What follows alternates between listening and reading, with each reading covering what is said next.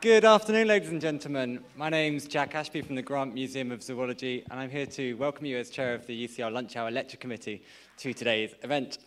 Uh, Andrew Nevins, uh, Andrew Nevins, sorry, is Professor of Linguistics at the U C L Division of Psychology and Language Science, where he directs the Laboratory for Language and Speech Diversions, or L L S D, um, which researches some, some very real-world questions uh, around slips of the ear, child language acquisition, whistled languages, and, according to their website, uh, the ability to speak foreign languages under the influence of alcohol, which equips Uh, Professor Nevins very capably, capably to give today's lecture. If you could join me in welcoming Professor Andrew Nevins.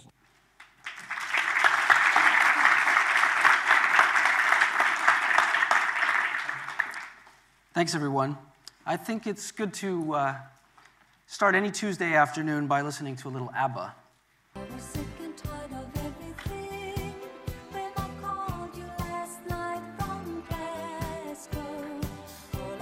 Many people report hearing in the end of that song, "When I Called You Last Night from Tesco." Let's hear it again. I was sick and tired of everything when I called you last night from Tesco. Do you hear that? Now, one of the reasons we want to think is, why does that happen? What's special about the words Glasgow and Tesco that makes them similar?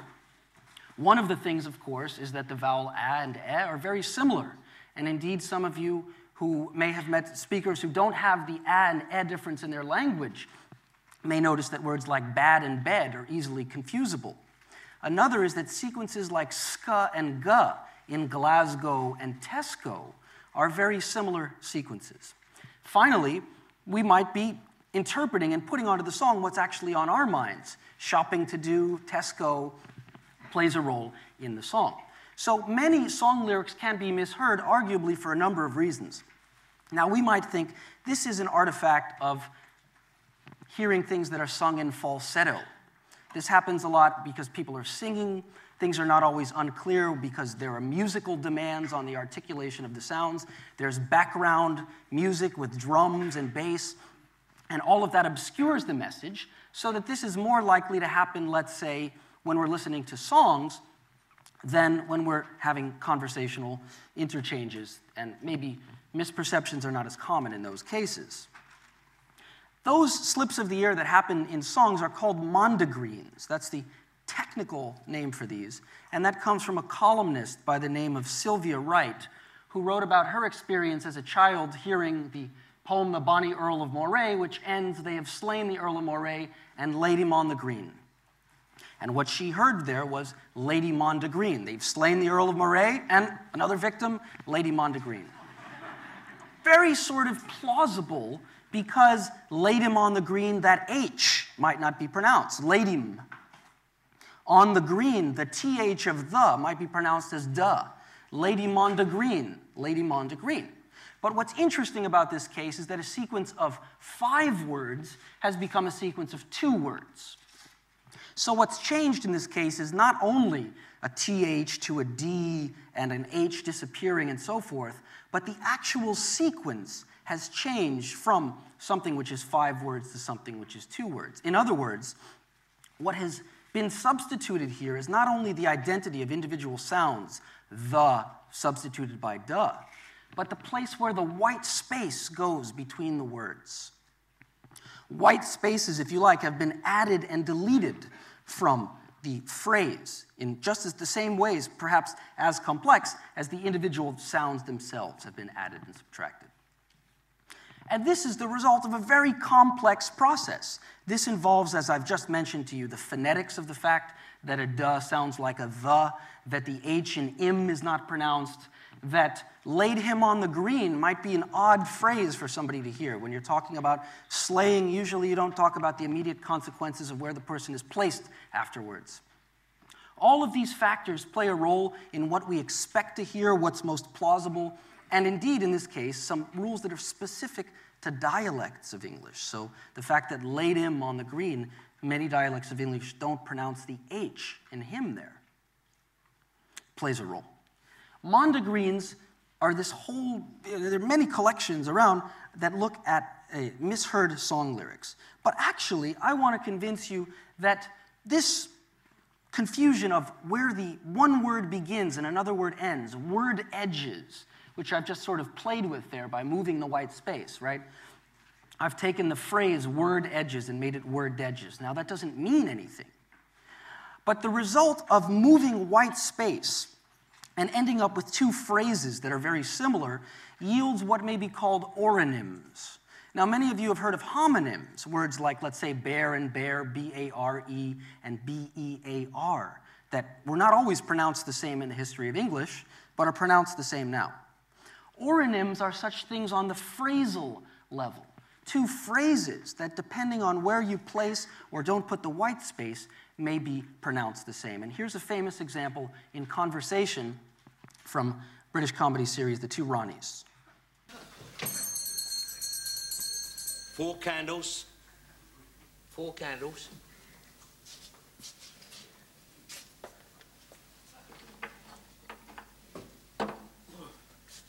There you are. Four candles. No, four candles. Well, there you are. Four candles. No, four candles. Handles for forks. The customer there was asking for four candles, handles for forks. But given dialects of English where the H in a word like handles is not always pronounced, it may be pronounced as andals, fork candles and fork candles are oronyms, two different phrases that have the exact same pronunciation on the surface, even though they may be entirely different linguistic objects. These are oronyms, and these are some of the most common sources of slips of the ear. Sometimes, as you may know, in a, ha- in a hardware store, asking specifically for fork handles, I mean, how often do you interchange the tines on different forks, right, is not such a plausible thing to ask for. And so what this example shows is that in a certain case, an ambiguous phonetic signal proposes. It gives two or more options. And the listener disposes, chooses which one he or her would prefer to hear. These slips of the ear, then, are somewhat like Freud's slips of the tongue. Freud's slips of the tongue are often thought to be a case where the speaker, by making a certain error, is unconsciously revealing what he or her really wishes to say. And in these cases, slips of the ear, the listener is revealing, in some cases, what he or her prefers to or expects to hear. Now let's do a little experiment here and see whether your ears can play tricks on you. I'm going to go into a different program now, and many of you have been given a sheet of paper, I think, where you're supposed to, you know, rate how much fun you had or something like that today. I want you to use the back of that piece of paper to do something much more important. I'm just kidding. But I'm, we're going to go into another program here, and this is me just saying the word "skål." Okay, that I mean "skål," S K O L. I, I don't know. Maybe that's the word for toast in some language. Okay. Skål. Everyone heard that? Skål. Yeah? Skål. No tricks so far. Okay, now what I'm going to do is just play those pieces separately. Okay? That's the s. Now write down what you hear. Skål. Skål. Go on, write down what you hear. Skål. How many of you heard the fuel source coal?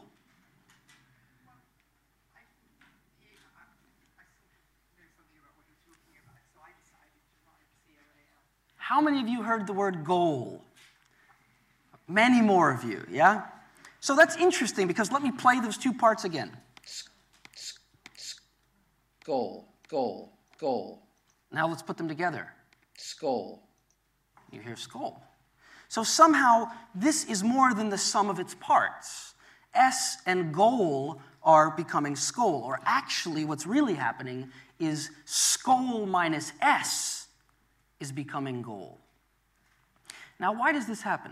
This happens because we often don't hear sounds like that initial K in skål out of context. And one of the things that's quite unique about English is that when we pronounce a word like coal, We've got that puff of air there. Probably the microphone men have told me to avoid popping my Ks and saying things like puff and coal. But the coal, that puff of air, which is called aspiration in English, happens at the beginnings of words and doesn't happen after S's. So we wouldn't say sky or skoal, but we would say coal and kai or something like that. So when we take the S off of a word like skoal, we suddenly have an unknown object, an unaspirated K, something which doesn't naturally occur in the wild at the beginnings of words unless you've done digital manipulations on it.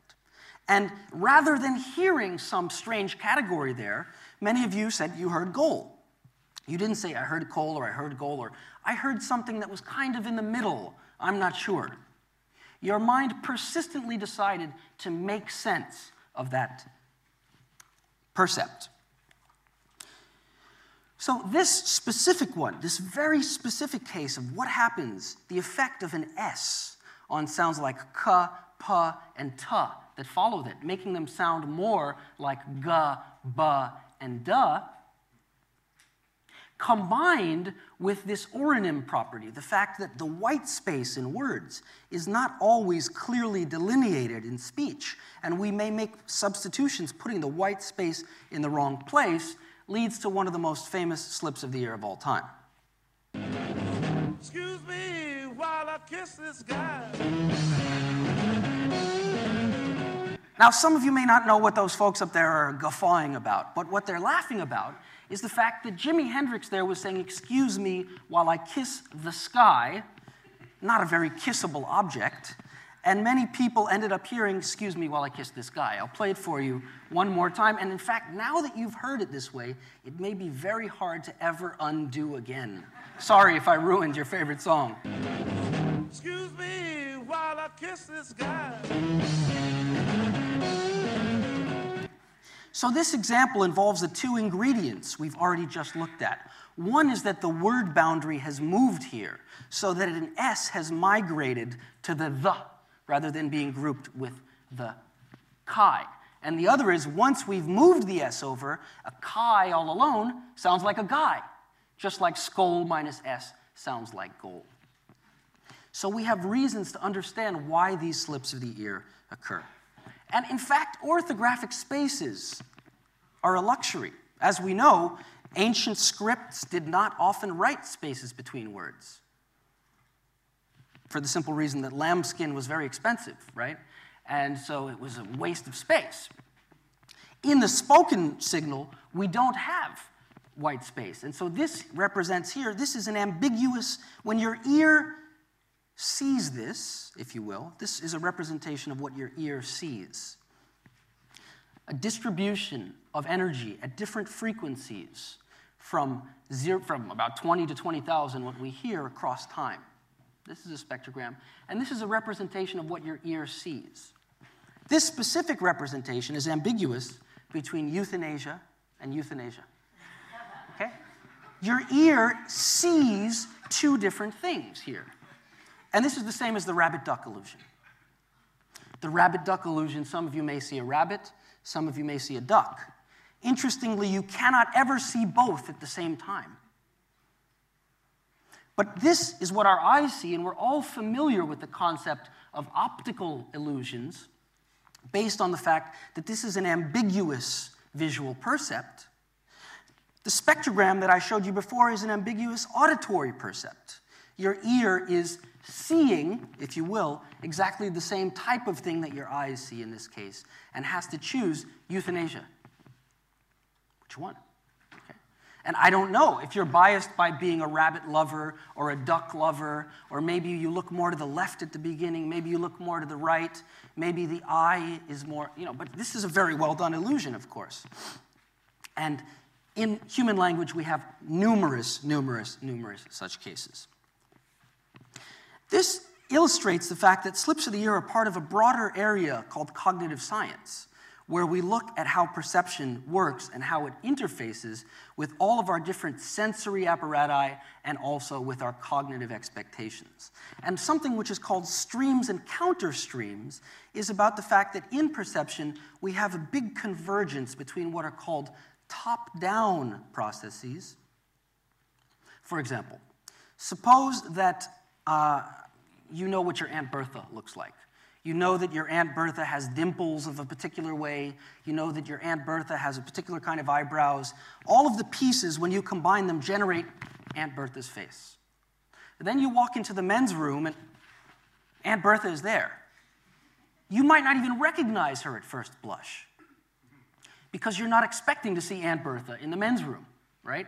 This is a case where your top-down expectations override the bottom-up information that says, ah, well, I know each piece. I know the eyes, I know the dimples, I know the... Put them together, wait, for a split second, but, uh, is that really Aunt Bertha here?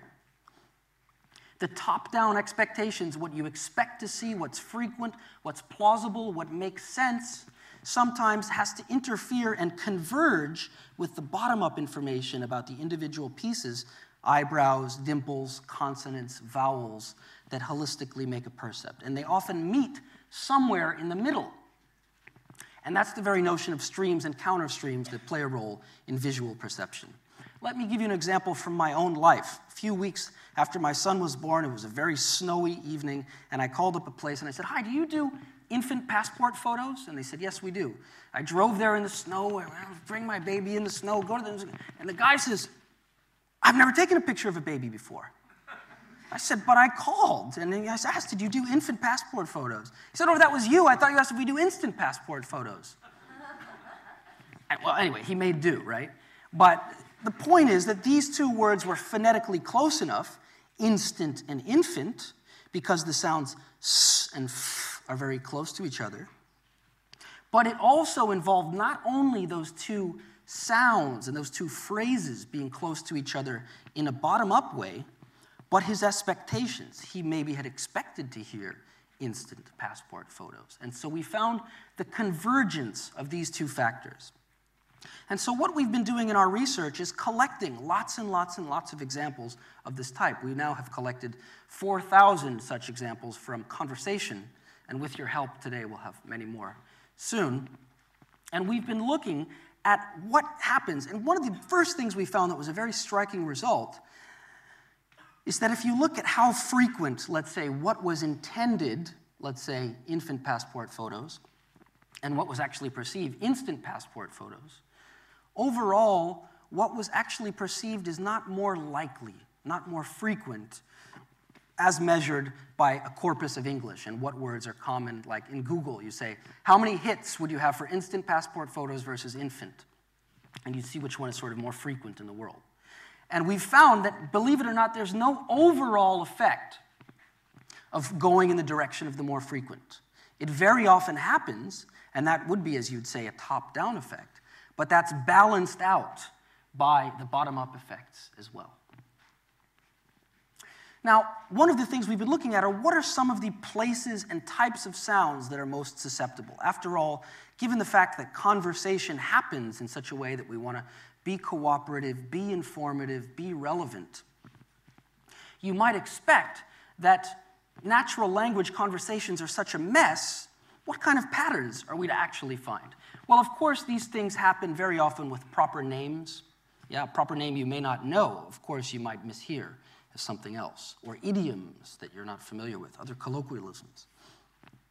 In a noisy atmosphere like a pub, in a noisy channel like a cell phone that does not transmit s and f very well, you might get more slips of the ear. Unstressed syllables are particularly susceptible. So a phrase, this is one of our examples, she's adopted was misheard as she's a doctor. One of the reasons that this happens as well is because we often are familiar in English with words starting with a stressed syllable. So you hear adopted, and you think, ah, the beginning of the word, the white space, must be before the stressed syllable, must be before the adopted. But wait, adopted's not a word. Maybe I heard doctor. That's the kind of causal inference chain that goes on at a daily basis in order for this to happen. And this example shows something else, which is that consonants that come before other consonants are particularly fragile. So some of you may know that from words like octopus, the word for eight in Latin used to be octo. But you probably know that in modern Italian, it's something like otto. that K has vanished. That K has lost its identity. And it's interesting that it was that K and not the T. The reason is that K is before another consonant, not before a vowel. Consonants are particularly susceptible when they come before other consonants rather than other vowels. These are the kinds of things we're able to discover by looking at our corpus, as well as looking at how these might relate to historical change.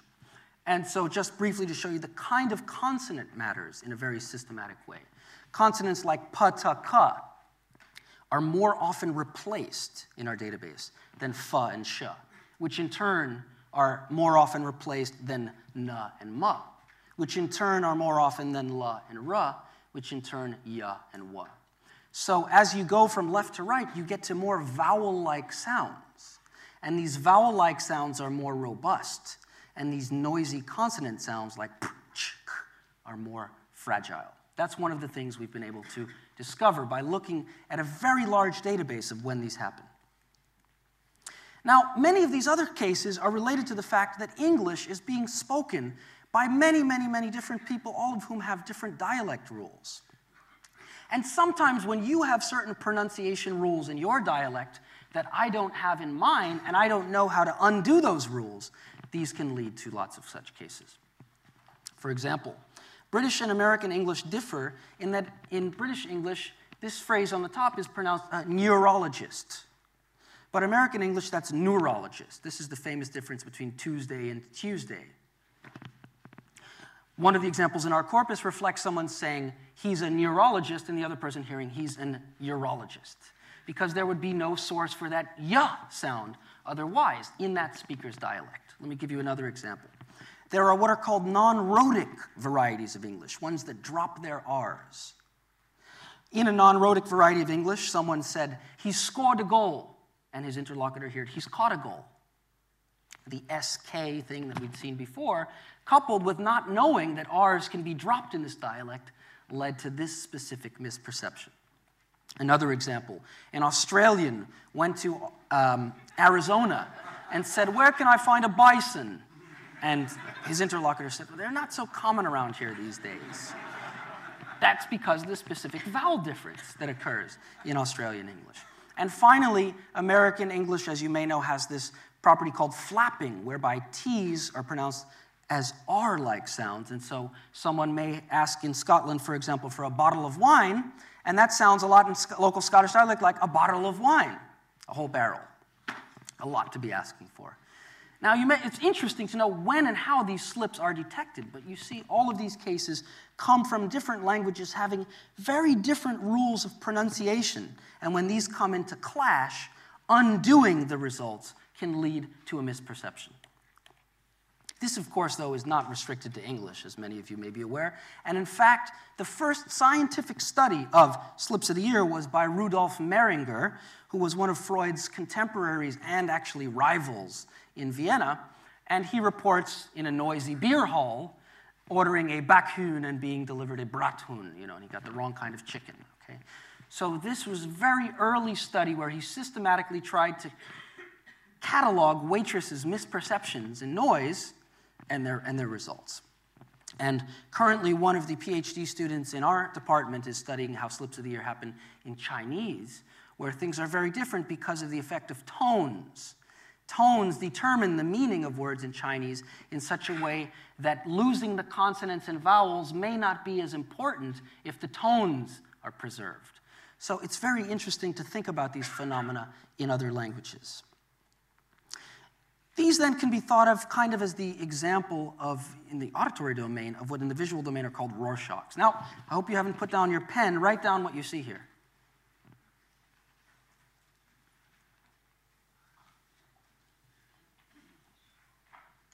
These are called Rorschach blots. Some of you may see, well, let's hear some volunteers. Hey, what? A mouth. A mouth. Anyone else? I, that's, I see actually two things dancing as well. Someone else? Okay.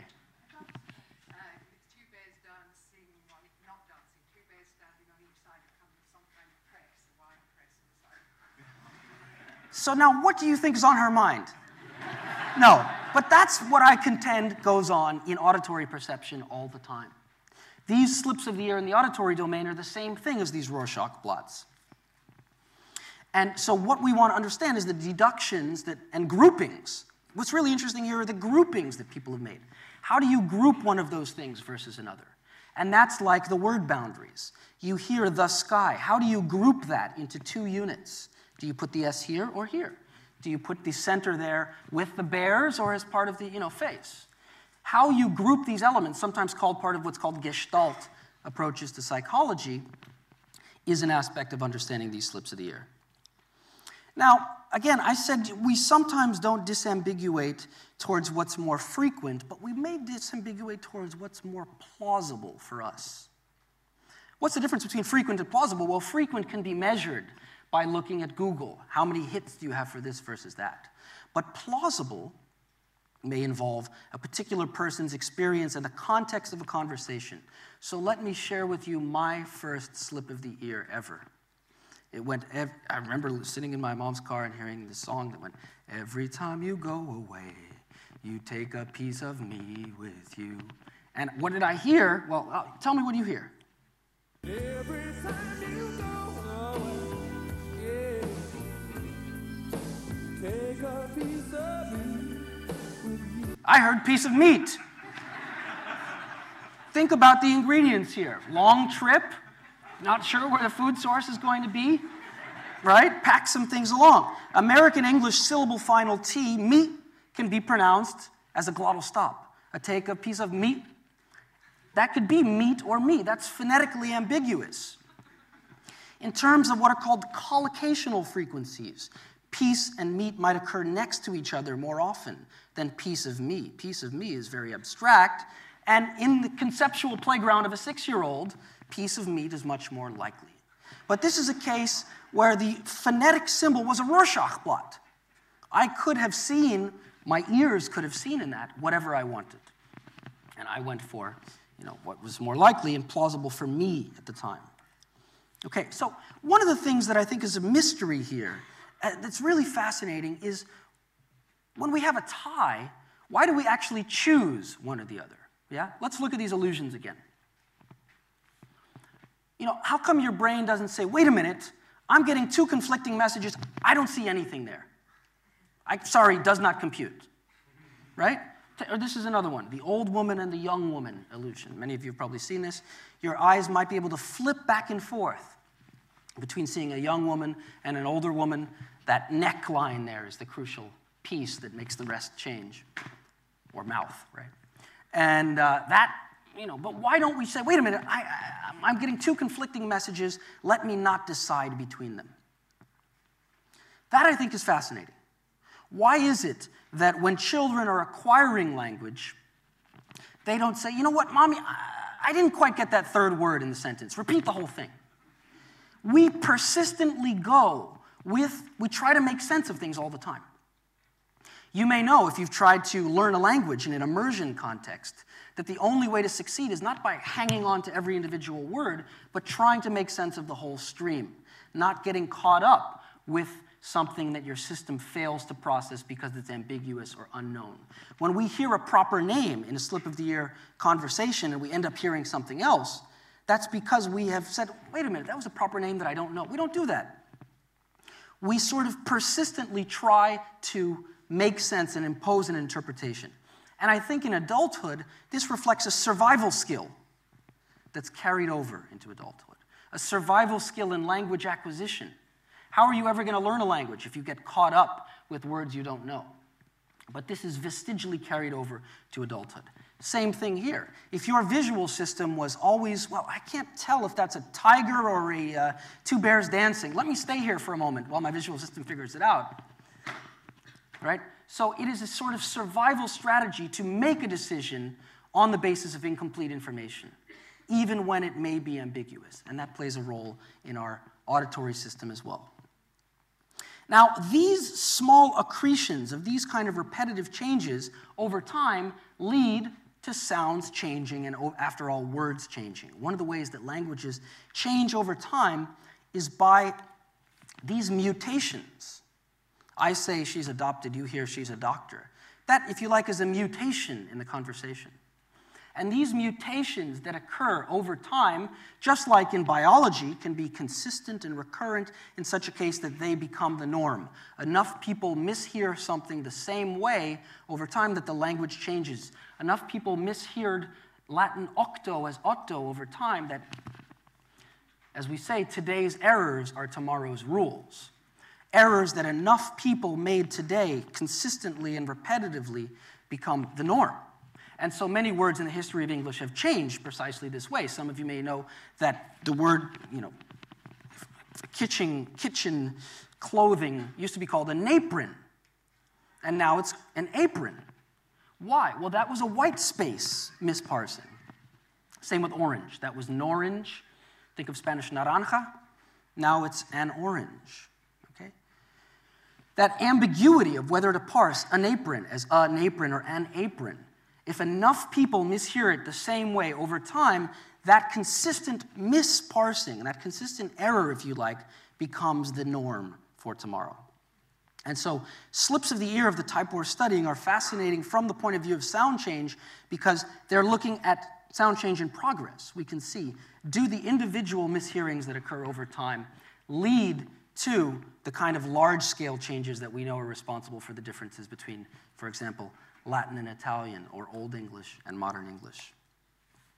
So in a certain sense, this is a bit like Chinese whispers. Some of you may know the game Chinese whispers, also called telephone, whereby one person whispers something to another and another whispers to the next. And the, the world record for this, actually, is a Las Vegas game of six hundred fourteen people iterating Chinese whispers, where one at the beginning whispered, Mac King is a comedy magic genius, and the last person, finally, when they whispered it around, was Macaroni Cantaloupe knows the future. So, you know, but we can think of language change as like this. What's interesting here is what hasn't changed. The overall number of syllables overall really hasn't changed. Mac King's comedy magic genius, Macaroni Cantaloupe knows the future. The overall length, the number of syllables hasn't changed, and you may notice that the first syllable is the one that's most robust. These are some of the type of phenomena that happen over time on much larger scales as well. So we can think really of slips of the ear as the sort of input to a real game of Chinese whispers that we're all playing as languages change over time. Well, the upshot of this is that new words can be born in precisely this way. And I'd like to return to the title of my talk and point out to you that many of the cases of slips of the ear occur in these routinized and sort of rote-learned things like songs in church and national anthems. And one of the most common ones in the United States occurs with the phrase, by the dawn's early light.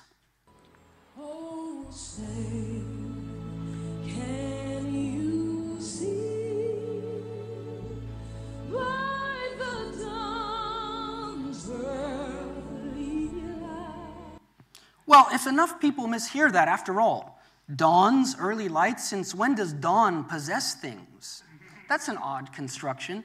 I have a much better idea for that. We've got the adjective crepuscular, which means pertaining to sunset. Why not donzerly, which means pertaining to sunrise? Makes a lot more sense to me. That's how new words can be born, by the dawn's early light. Well, I think we're almost out of time, but I hope that this is not the end of our conversation and that you can all contribute your own experiences through a site we've developed now. This is just part of Twitter, and actually this doesn't work very well for most of you, but it works great in American English. The hashtag we have is OhMyEar, which sounds like OhMyEar, if you speak a flapping dialect of English. Again, this is sort of will lead to slips of the eye, depending on what you're familiar with. So please contribute your own slips of the ear, whether they be from songs or conversation, in a format somewhat like this. A said this, and B heard this, and put in the hashtag, and put in the context if you want, and you too can be contributing to the study of all of these phenomena. Thanks a lot.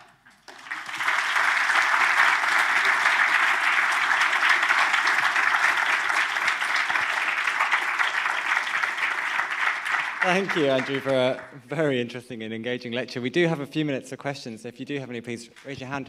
And please wait for the microphone to reach you, because it is um, being broadcast online, and people won't be able to hear you. There's one down the front here, right in the middle. So if you could just wait for the microphone so people can on- online can hear you. Here it comes. Good, yeah. Sorry, I just want to ask if you have an alternative to Twitter. Could I just email you?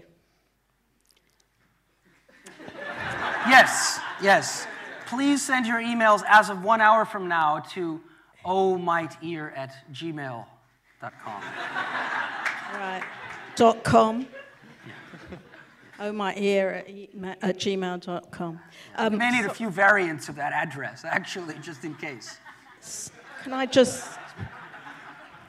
Sorry, can I just make one more point? I mean, uh, the older members of this audience might not want to use Twitter, um, but also it's... Um, is it a degeneration of the brain?